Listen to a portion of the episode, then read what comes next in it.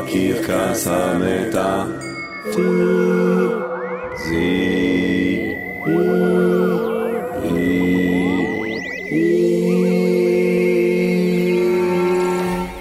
עם ג'רמי פוגל.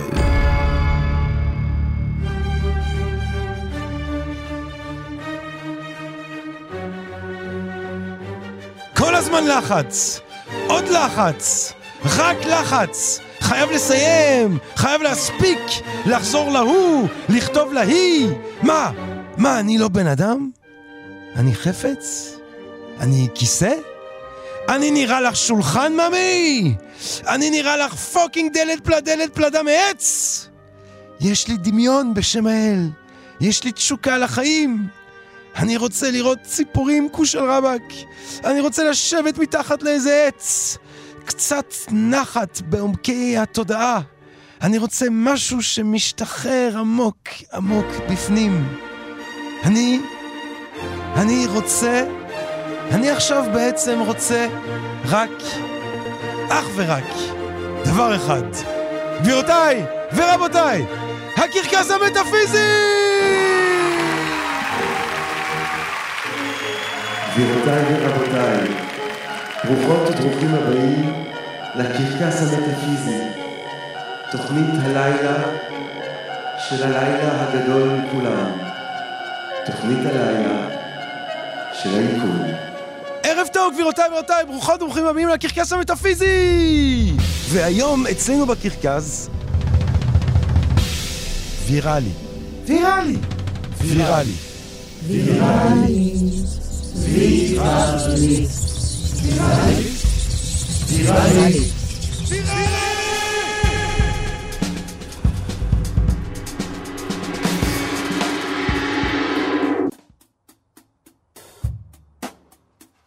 אני חושב שכולנו שמים לב שאנחנו חיים בעידן חדש, ובכל מיני מובנים זה העידן הוויראלי, עידן הווירליות. כולנו מודעים, אה, לצערנו, לווירוסים, אנחנו חושבים על ויראליות כל הזמן, אנחנו מודאגים מוויראליות, אבל אנחנו כל הזמן חושקים ומחפשים ויראליות ברשת. ברשת יש ויראליות, בגוף יש ויראליות. מה זה הדבר הזה בכלל ויראלי? היום בקרקס המטאפיזי אנחנו ננסה להבין, יחד גבירותיי ורבותיי, עם דוקטור דרור בר ניר, גבירותיי ורבותיי, שמלמד מיקרוביולוגיה וביולוגיה תאית, וידבר איתנו על המובן המקורי של ויראלי, המובן שקשור לווירוסים מן הסתם.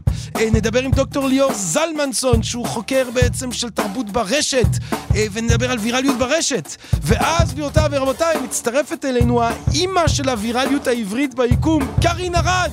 האישה הראשונה שהפכה תוכן לוויראלי בארץ הקודש. מן הסתם, אנחנו מסיימים הכי גבוה והכי נשגב והכי ויראלי שרק יכול להיות עם שירתו האלוהית של יואב עזרא. עורכת אסון, צובי or not צובי, תמיר צוברי! מפיקה אותנו תמר בנימין, אני ג'רמי פוגל, מונולוג, ומתחילים! נוגי מוזיק טוב,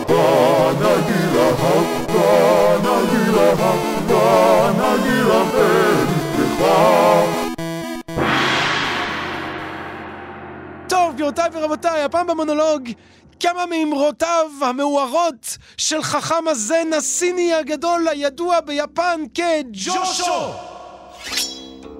נזיר שאל, האם גם לעץ האלון יש טבע בודהה? ג'ושו אמר, יש לו. הנזיר שאל, מתי הוא יזכה בהערה? ג'ושו אמר, הוא מחכה שהשמיים ייפלו.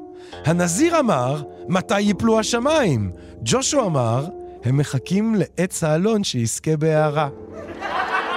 מישהו שאל, היכן מצוי הקשר החי עם בודהה? ג'ושו אמר, אף אחד אחר לא יודע. כשג'ושו תרם את גלימותיו וחילק אותן בין האנשים, נזיר שאל, מורי, אם תיתן את הכל, במה תשתמש אתה? ג'ושו אמר, קושושי. הנזיר אמר, כן. ג'ושו אמר, במה אתה משתמש? נזיר שאל, מקדש, מהו? ג'ושו אמר, מה עוד יש שם? נזיר אמר, אלה שבתוך המקדש, מי הם? ג'ושו אמר, אני ואתה. נזיר שאל, מהו זן? ג'ושו אמר, מדוע אתה בא למקדש הזה ומקלל אותי? הנזיר אמר, במה טעיתי?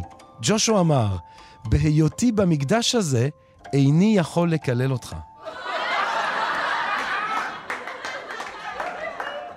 נזיר שאל, מהי המשמעות העמוקה ביותר של האמת הבודהיסטית? ג'ושו אמר, מה שמך? הנזיר מסר את שמו. ג'ושו אמר, בתוך ארמון גנגן, בגן קינקוקו.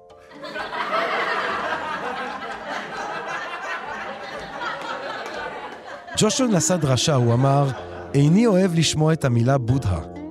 נזיר שאל, מורי, האם אתה עובד למען בני האדם? ג'ושו אמר, בודהה, בודהה.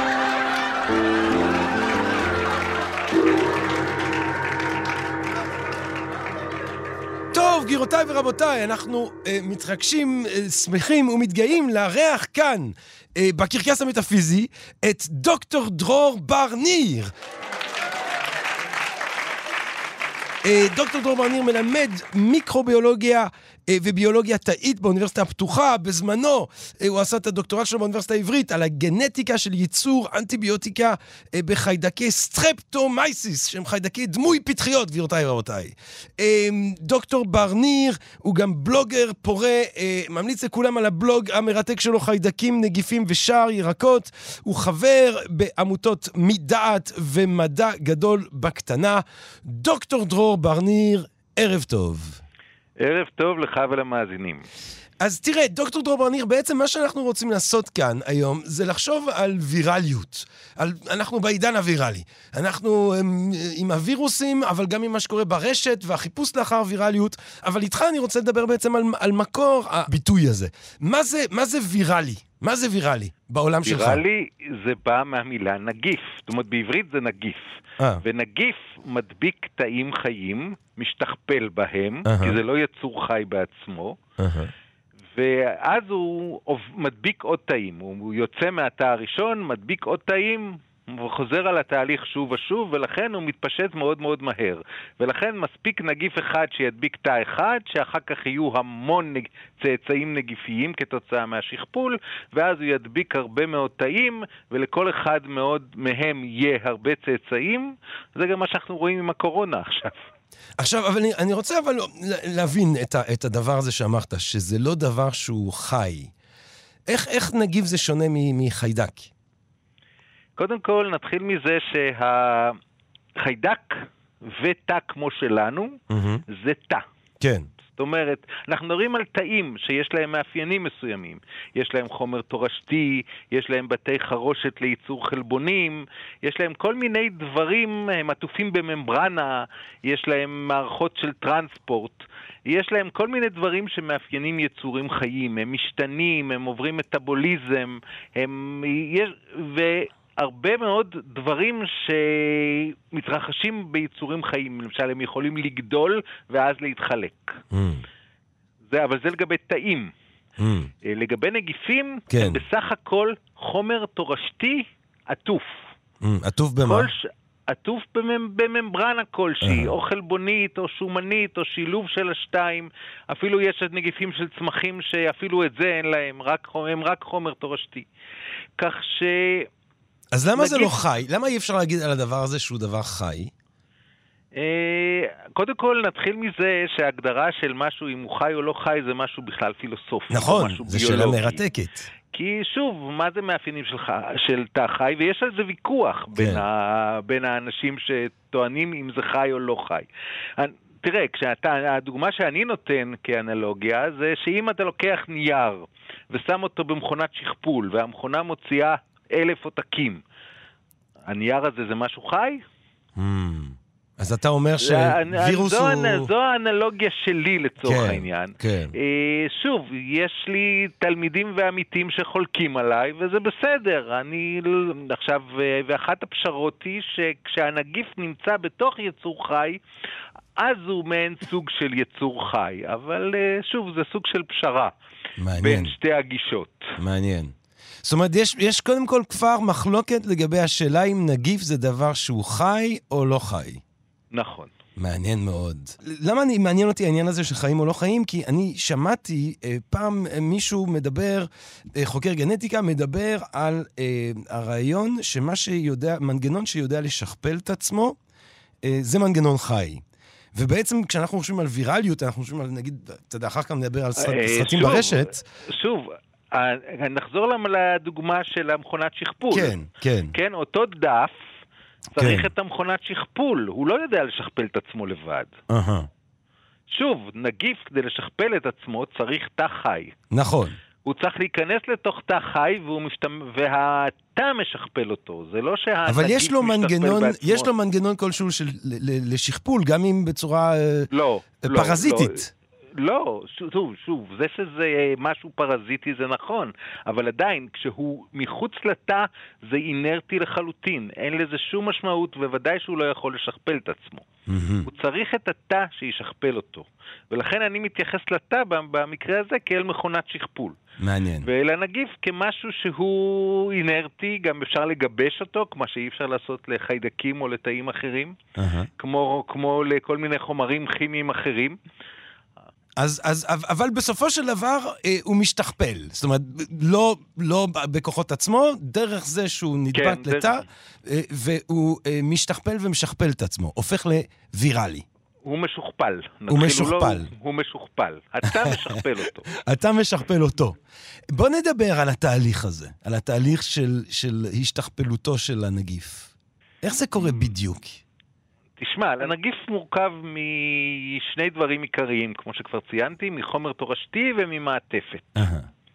החומר התורשתי גם, נוצא, גם אה, נושא בתוכו את האינפורמציה לייצור החלבונים של המעטפת, כשהמעטפת היא חלבונית. אוקיי? אז נכנס החומר התורשתי של הנגיף אל תוך התא. עכשיו, אם החומר התורשתי של הנגיף דומה לחומר התורשתי של התא, כמו שקורה בהרבה נגיפים של, של בני אדם אה, ושל חיידקים, אז האנזימים של התא החיידקי, או של התא, של התא האנושי, יודעים לשכפל אותו. את החומר התורשתי, וגם יודעים לשאוב ממנו את המידע כדי לייצר את החלבונים המתאימים. Mm.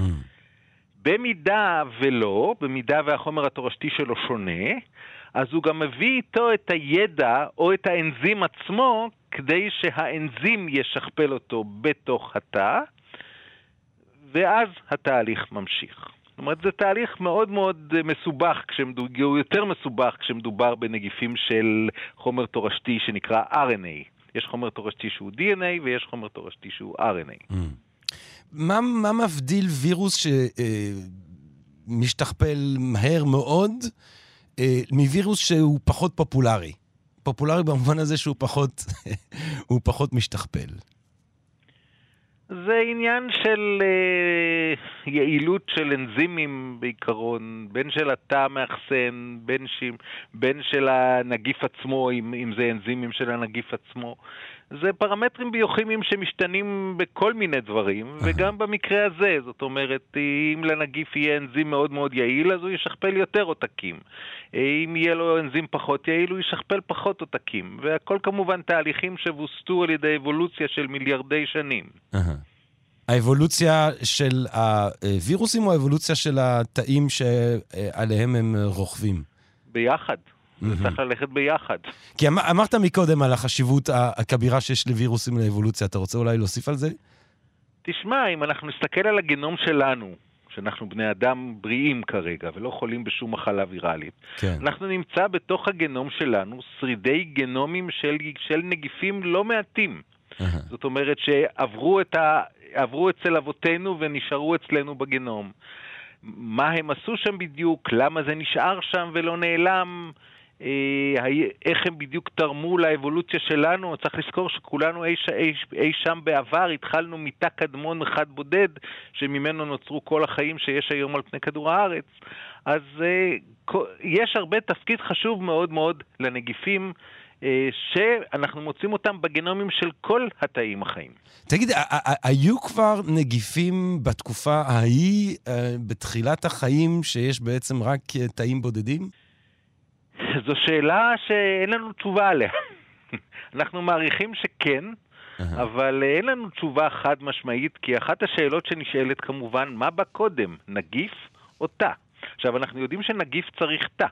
כן. מצד שני, נגיף לא, לא דומה בשום תכונה שלו, או בשום אה, חלבון, או מה שיש לו, לתאים שאנחנו מכירים היום. אז, אז מאיפה הוא בכל זאת בא? זו, זו שאלה שבפירוש אין לנו תשובה עליה מעניין. היום, זאת אומרת אבל. כנראה שהיו נגיפים די מהר בתחילת הדרך, זאת אומרת שנגיפים ותאים התפתחו במקביל באיזושהי צורה. איך בדיוק? אנחנו לא ממש... במקביל, יודעים. אבל אין להם, אין מקור לשניהם, זאת אומרת, אין מקור אחיד לשתי התופעות האלה, של, של בקטריות או תאים? לא, לא שאנחנו יודעים. זאת אומרת, זה מקורות נפרדים? הנגיפים מגיעים ממקום אחר, ממקור אחר, מתאים? תראה, יש להם חומר תורשתי... יש להם חומר תורשתי, כן. שמתנהג בדיוק כמו החומר התורשתי שלנו, כשמדובר על נגיפי DNA. כן. וגם נגיפי RNA, אז זה מתנהג כמו RNA. זאת אומרת, יש איזשהו מקור משותף. אבל הפיצול, מתי קרה ואיך מעניין, קרה, מעניין, אה, מעניין, זו, מעניין. זו מעניין. חידה ביולוגית שלא ממש יודעים עליה את התשובה. אבל זה רוצה להגיד שזאת אומרת, מקור, אך עצם החיים על כדור הארץ הוא מקור גם אה, שלנו וגם של הווירוסים. כנראה, אחרת הם לא היו מסוגלים להסתדר אחד עם השני. זאת אומרת, עצם זה ש... תשים לב שהנגיפים צריכים שמישהו ישכפל את החומר הגנטי שלהם בתאים. זה אה. אותה, כי, זה, כי, כי החומר הגנטי בעצם דומה לחומר הגנטי של הנגיפים. אגב, כל המחקרים הראשונים על הגנטיקה ועל הקוד הגנטי נעשו בעצם בנגיפים. זאת אומרת, הרבה מחקרים ראשוניים בגנטיקה עשו אותם בעצם על נגיפים, שזה היה דבר נורא פשוט יחסית. ואחר כך זה התרחב וראו שזה נכון גם לגבי תאים יותר גדולים, כמו חיידקים ותאים מקריוטיים, אבל uh, בהחלט, יש, יש מבחינת מנגנונים ביולוגיים, אנחנו מדברים על אותם מנגנונים ביולוגיים, מבחינת רצפים שלפיהם אנחנו קובעים את המוצא, את ההיסטוריה האבולוציונית, אין כאילו קשר בין הנגיפים ליצורים הקיימים, אנחנו לא מוצאים את הקשר הזה עדיין. יכול להיות שמתישהו הוא נמצא, אבל כרגע זה רק, רק השערות. תראה, כי אם אנחנו לוקחים צעד אחורה, מה כל כך, אני חושב, מעניין במחשבה אם וירוס חי או לא חי? אמנם זה באמת מחשבה פילוסופית ולא ביולוגית אה, גרידה, אבל כי אני חושב שהתרגלנו באיזושהי צורה לרעיון שיש התפשטות, שכוח החיים מחפש להתפשט.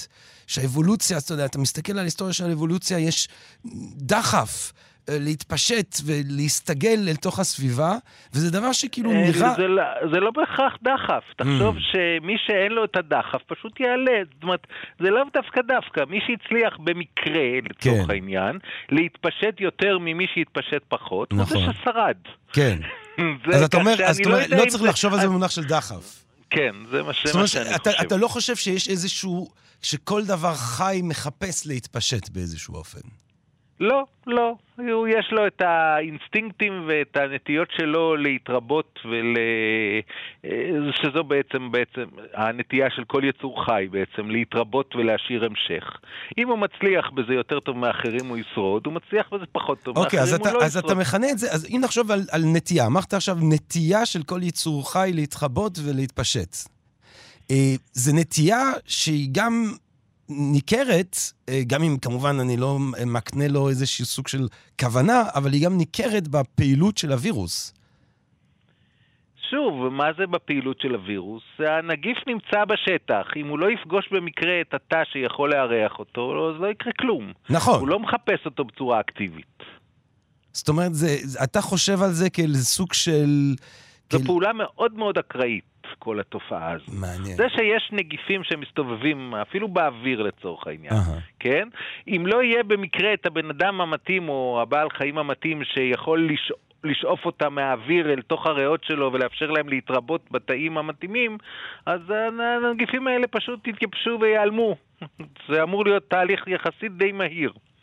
זאת אומרת, אנחנו עושים האנשה מוחלטת לווירוס כשאנחנו חושבים במונחים של מצליח, אפילו מצליח להתפשט. המילה מצליח לא מתאימה כאן, כי זה איזשהו סוג של, אה, מבחינתך...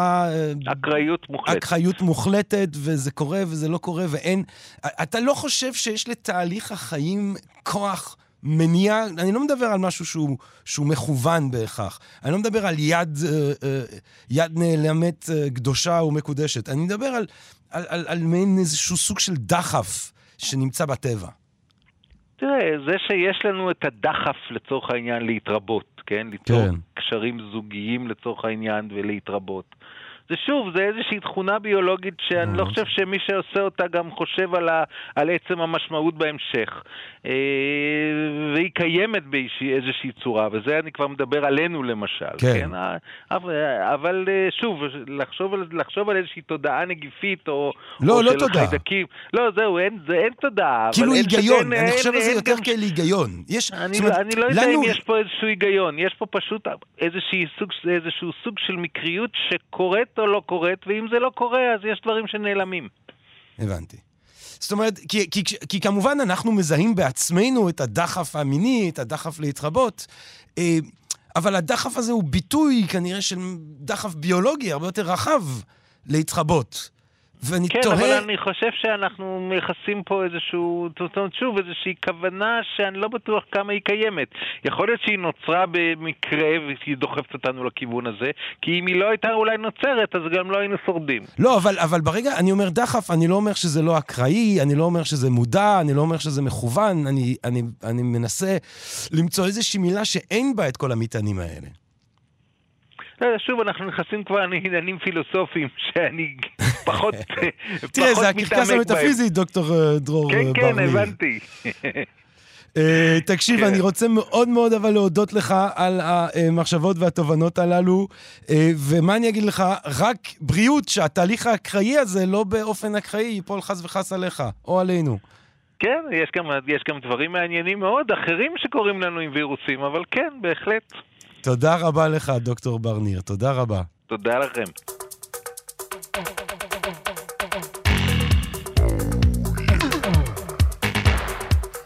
מה, מה, תגיד, מה אתה אומר, צוברי?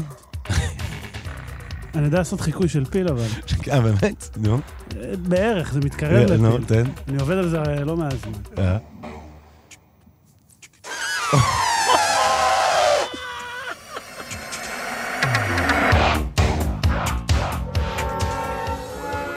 הקרקס המטאפיזי.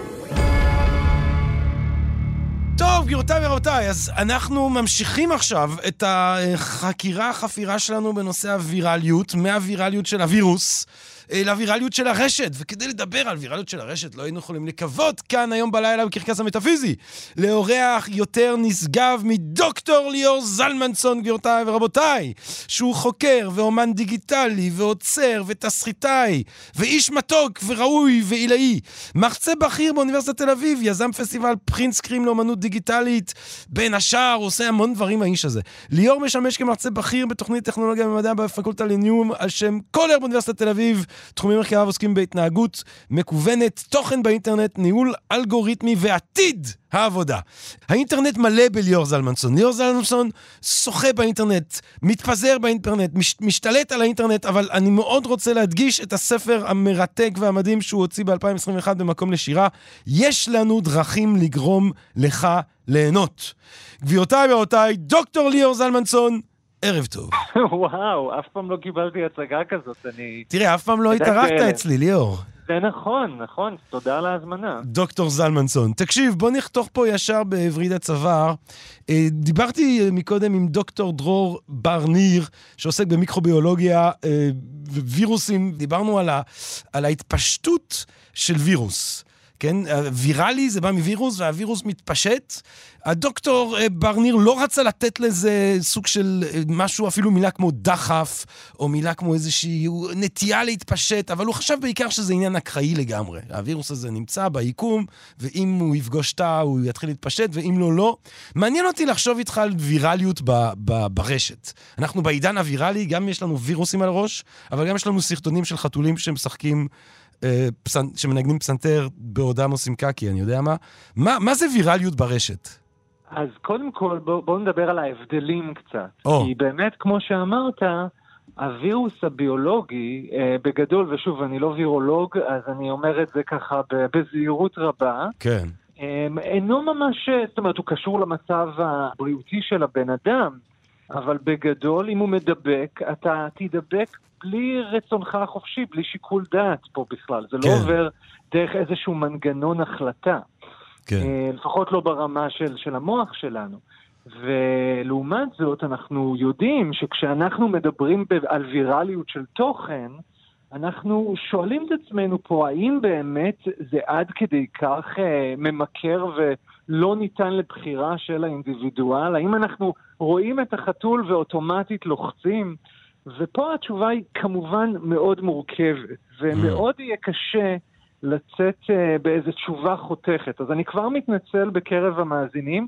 אנחנו הולכים יותר להעלות שאלות מלענות תשובות ברורות וחד משמעיות. כי אנחנו מבינים שזה מדע שהוא חברתי, התנהגותי, ואז הוא גם מאוד מאוד מאוד uh, תלוי בהמון המון נסיבות. Mm.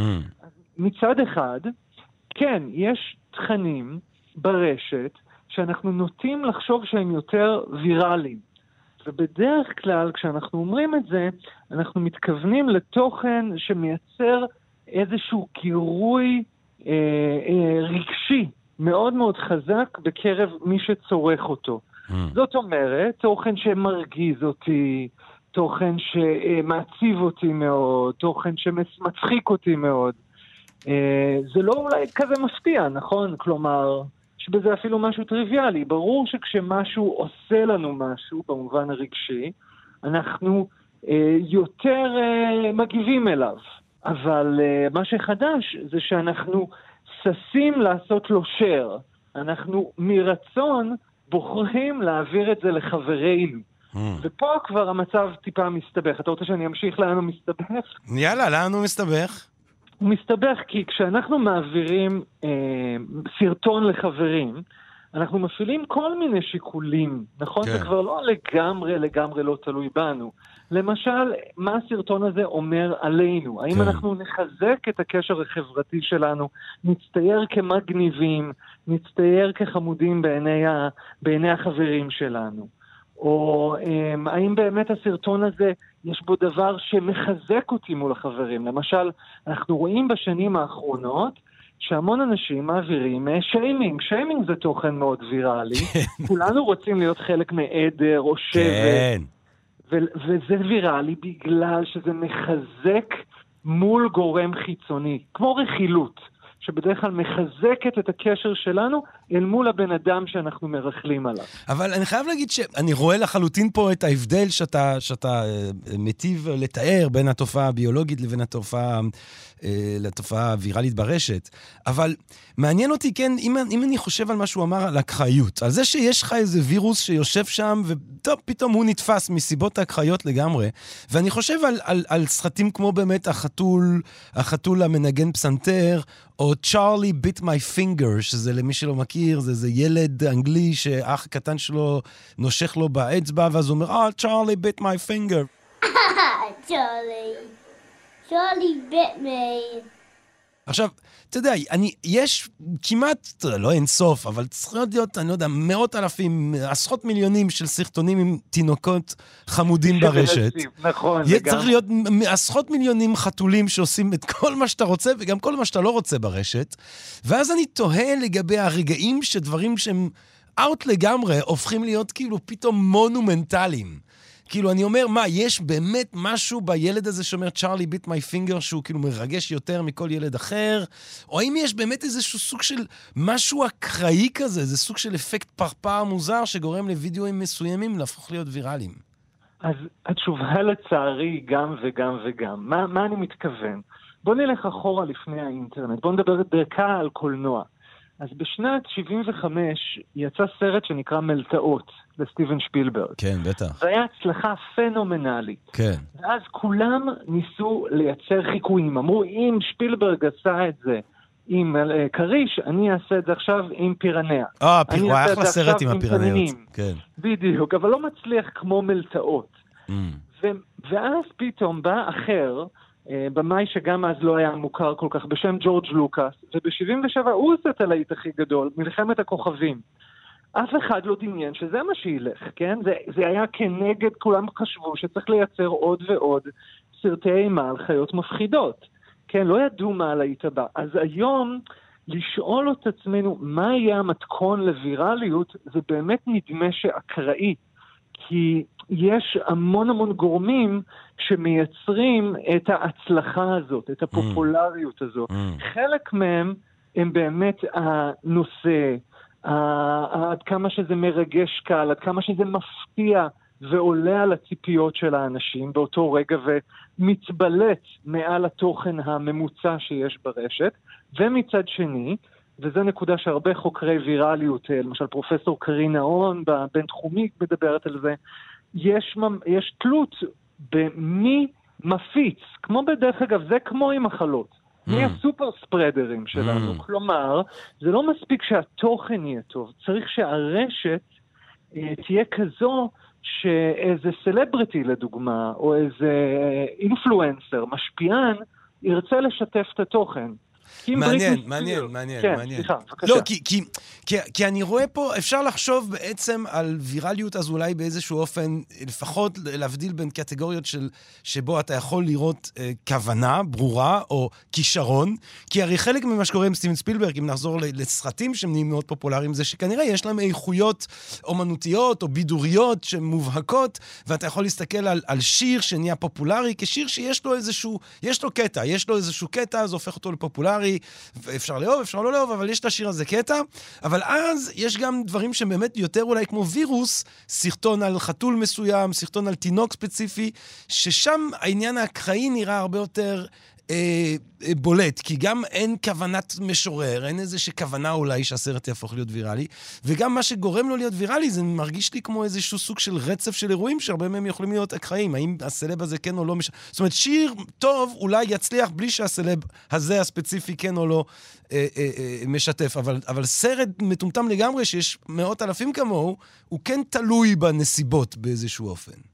אני לא בטוח במאה אחוז. אתה יודע, יש מלא, סרט, יש מלא שירים מוצלחים לגמרי שלא יזכו בפופולריות, למרות שיש להם את ההוק הנכון לפי הספר, ולמרות שיש להם, אתה יודע, את כל המרכיבים המקוריים, והם לא יתגלו על ידי אף אחד, כי בסופו של דבר, התוכן, כאמור, זה שלב אחד, ולהיות באמת באיכות, אה, mm. לא יודע תמיד אם זה גבוהה מאוד, אבל באיכות במובן הזה של מיוחדות, כן, מיוחדות, בולטות, כן. ומצד שני, אתה עדיין צריך את הסוכנים.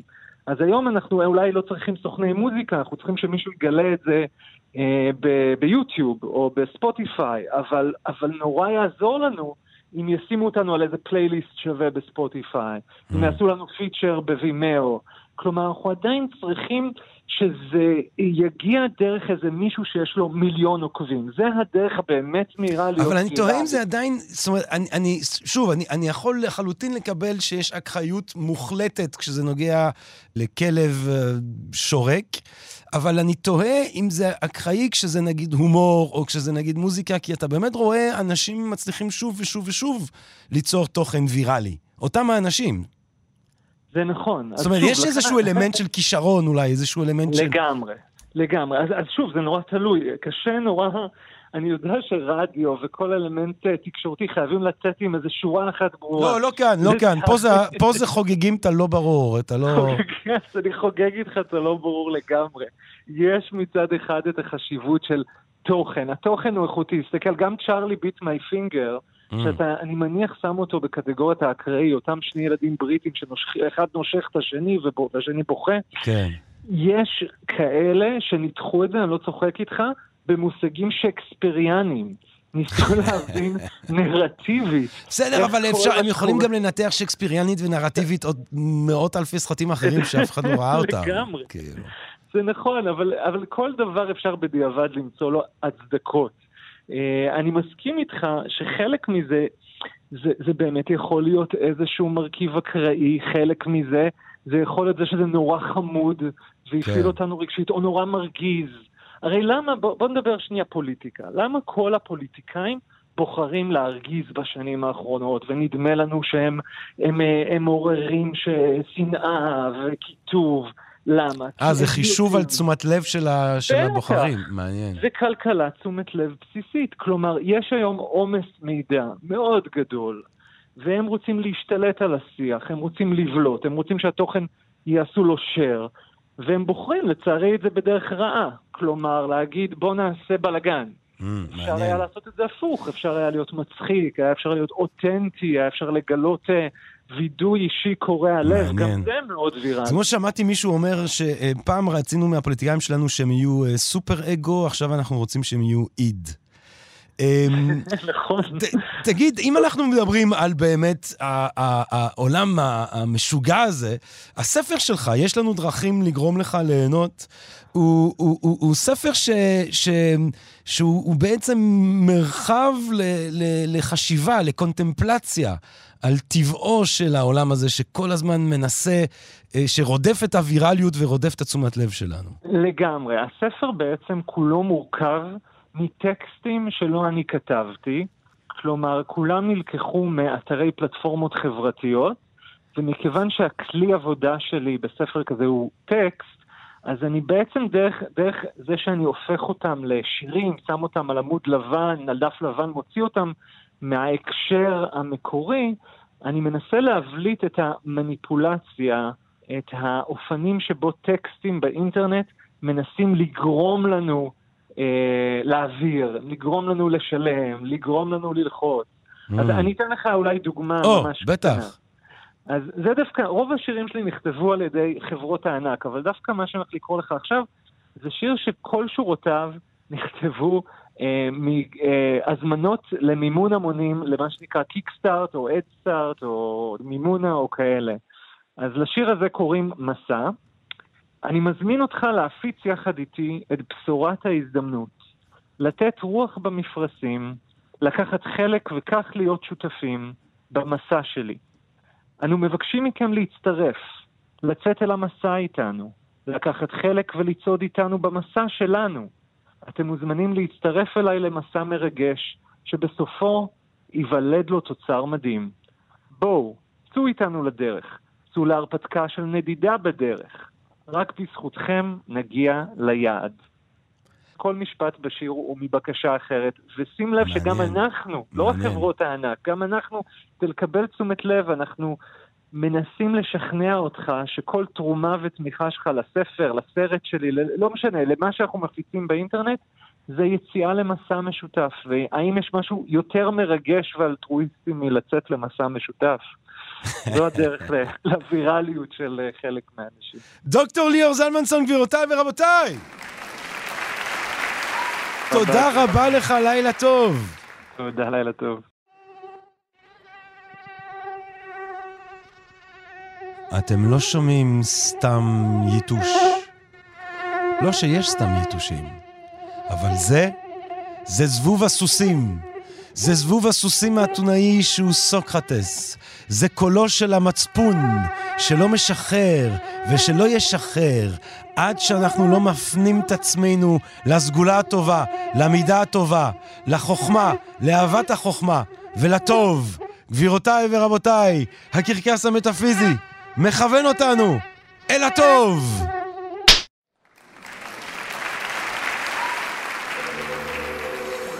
הקרקס המטאפיזי טוב, גבירותיי ורבותיי, אנחנו שמחים, נרגשים, מתגאים, אבל ממש נרגשים, שמחים ומתגאים לארח כאן את האימא של הווירליות העברית, קארין ארד, שהיא כמובן סופרת ועיתונאית ופודקסטרית, והיא כתבה בידיעות ובעיר ובבלייזר בזמנו ספרים מדהימים, יש אלוהים, נשים הוראת הפעלה, יש גרסה לגבר, גרסה לאישה, אה, פרויקט רחם, אה, וכולי וכולי וכולי. מה, אי אפשר לסכם ככה במבוא קצר את כל מה שהאישה המדהימה הזאת תרמה לתרבות העברית, אבל אני רוצה דווקא לחזור למקור, לתחילת התחומה שלך, קארין ארד, עם איך לא לעצבן את הדגדגן, הדבר הראשון שהיה ויראלי בתרבות העברית. קארין ארד, ערב טוב. ערב טוב. קודם כל זה איך לא לעצבן לנו את הדגדגן. איך לא לעצבן. לנו? זה יותר אישי, זה לא כללי, זה לא תיאורטי. מעניין. זה מדבר בגוף ראשון. Mm. זה, יש שם פרטים שמעולם לא דוברו בפומבי. כן. לפני כן. זהו, אני זוכר את האירוע הזה. עכשיו, את רוצה, בוא, בוא תקחי אותנו חזרה. גם דוד שלי זוכר את האירוע הזה, זה מישהי שהוא היה איתה, שלפה לו את זה במיטה. אז הוא אומר לה, זאת אחיינית שלי כתבה, את לא מתביישת. אז שנייה, שנייה, קארין, קארין, בואי נחזור לאותם הימים. באיזה, כן. כי באמת, אנחנו בתוכנית הזאת, כאילו, חוקרים ויראליות. מה זה ויראליות? עכשיו, זה באמת ההתחלה של הוויראלית העברית, כן. אני אצייר לך את הוויראליות דאז. בבקשה. וכולם היו מודמים כאלה של... אני לא זוכרת כמה זה היה, אבל 70K? אולי 50? את המודמים הראשונים האלה שהיית מתחבר אליהם והם היו מצפצפים. כן, זה עושה...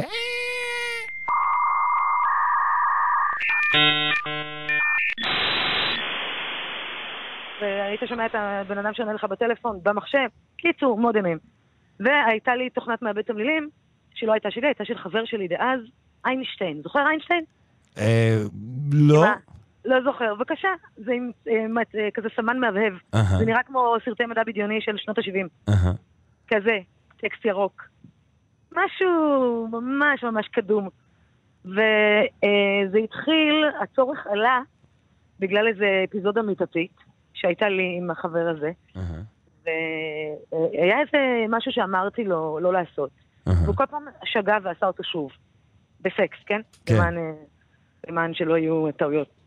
כן. ויום אחד התעצבנתי, הפסקתי באמצע ואמרתי לו, מה אתה רוצה שאני אעשה? שאני אכתוב לך מאמר? אז הוא אמר לי כן, כי הוא היה מצחיק כזה. וישבתי וכתבתי את המאמר הזה. Mm. זה התחיל ממשהו שרציתי להגיד לו, והתפתח, כי כנראה היו לי הרבה, הרבה תלונות מודחקות. וזה הפך להיות שבעה עמודים של אה, טקסט. חתמתי עליו, והתחלתי להראות אותו לחברות. Uh-huh. כל חברה שראתה את הטקסט הזה, רצתה לצלם אותו, להביא לחברה שלה, להביא לבעלה, להביא לחבר שלה, להביא לאימא שלה. וככה הוא הופץ. עוד לא היה ממש אינטרנט. אבל איך הוא הופץ? היו רק מיילים. אנשים הפיצו אותו אחד לשני, הוא היה תלוי בשירותים של חברה אחת. אבל, אבל שנייה, קרין, הוא, הוא בעצם, אה, הוא הופץ, היה, היה אפשר לעשות attachment, או זה, היה, זה הופץ לא, לא, לא, ביד? לא היה attachment, זה בהארד קופי. הבנתי. למזלי חתמתי עליו, כי אני רכושנית. זאת אומרת, זה היה תופעה שבו הנייר עצמו משוכפל שוב ושוב ושוב. עד ש...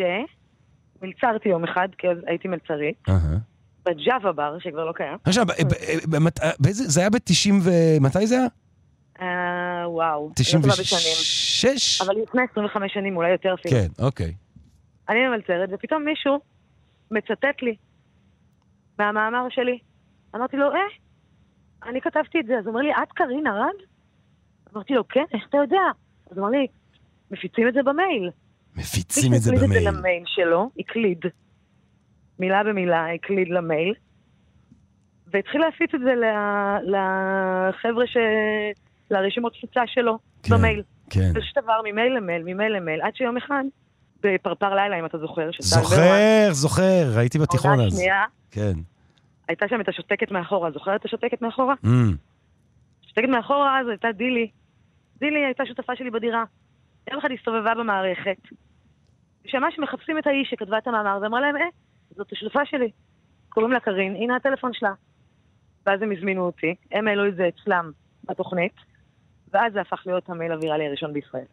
המייל הוויראלי הראשון בישראל. כן. מדהים. אה? מה, מה את חושבת בכתיבה הזאת? אה, טוב, תמיד כל מי שקורא אותך יודע עד כמה זה תמיד אה, מלא בהומור ובשנינות ובחוכמה. מה, מה את חושבת אבל באיך לא לעצבן לנו את הדגדגן? למה דווקא ש... הדבר הזה? כאילו, האם זה אקראי? האם זה, זה איזה רגע היסטורי שכל התנאים התבשלו?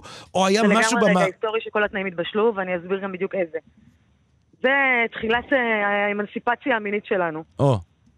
זו הייתה תקופה שנשים לא היו מדברות על אוננות, לא היו מודות שהן מאוננות, כן, אוקיי? כן. ברמה הזאת. זה היה לפני Sex and the City. כן. זה היה לפני הכל. אבל, זה, אבל לא גם, גם ברמה הטכנולוגית, היה את המייל הזה פתאום. נכון.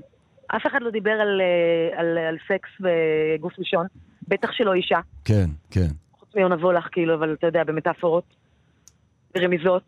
באופן ישיר אמר דגדגן, פוט. לא קרה, זה לא היה לפני כן. כן. זה שיח שלא היה לגיטימי. מעניין. וגם, האישוז שעלו שם במאמר משותפים להרבה מאוד נשים. כן. והם כולן היו מתוסכלות מאותם דברים ורצו שזה fucking ייגמר כבר. עכשיו, כי אני, בעצם כשחושבים על, על, על הרגע הזה שאיך לא לעצבן לנו את הדגדגן הופך להיות אה, ויראלי, ושולחים את זה ממייל למייל למייל למייל, בינתיים, מה לא, כן, אנחנו חיים בעידן, את בעצם הולדת בעולם הזה, כאימא של הווירליות העברית, את כל הווידאוים של החתולים המחרבנים ומסתכלים מוזר, את כל הווידאוים של... אני של...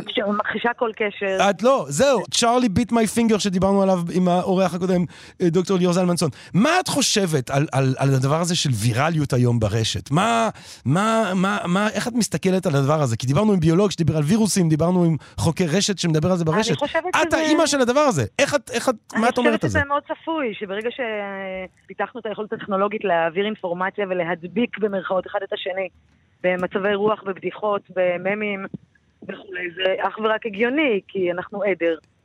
ורואים את זה בכל תחום, רואים את זה בפייסבוק, רואים את זה בנטיות הפוליטיות, רואים את זה בשיח החברתי, ולמה שלא נהיה עדר גם בחוש ההומור שלנו ובסרקזם שלנו. זאת אומרת, את חושבת אנחנו, ש... אנחנו שמה לא שעומד מאחורי הווירליות זה איזשהו צורך אנושי נכות. להיות עדר? נכות, נכות. אני קוראת לזה נכות. אנשים לא יודעים לחשוב בשביל עצמם, uh-huh. ולכן הווירליות הזאת היא תומכת בהם מאוד, זה נותן להם אשליה של השתייכות לקבוצה. איך לא לעצבן לנו את הדגדגן? זה עדיין רץ ברשתות. עדיין רץ, ואתה יודע מה? קראתי את זה לא מזמן, זה אפילו עדיין רלוונטי. אמן. גברים לא למדו כלום, ג'רמי, כלום. קרין ארד, מה שכן הם, מה שכן הם ילמדו, והם צריכים ללמוד, זה שאת האימא של הווירליות העברית. נכון, קצת כבוד. אף אחד לא יכול לקחת את זה ממך אף פעם. וינטג', אני וינטג'. את הדבר הראשון שהפך להיות ויראלי ברשת בעברית. את הקורונה, את האיידס. מי הווירוסים ייגמרו כאן. אמן. אמן.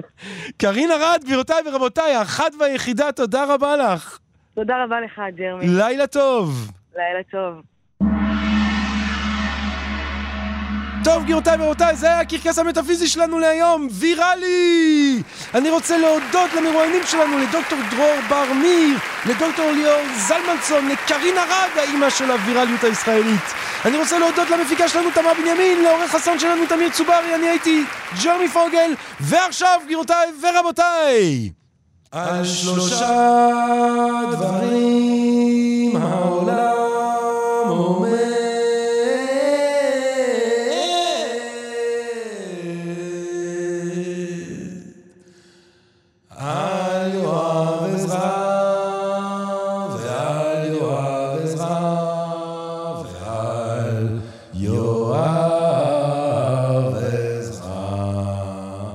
של יום, המשורר העילאי יואב יובה עזרא, תודה רבה, לילה טוב!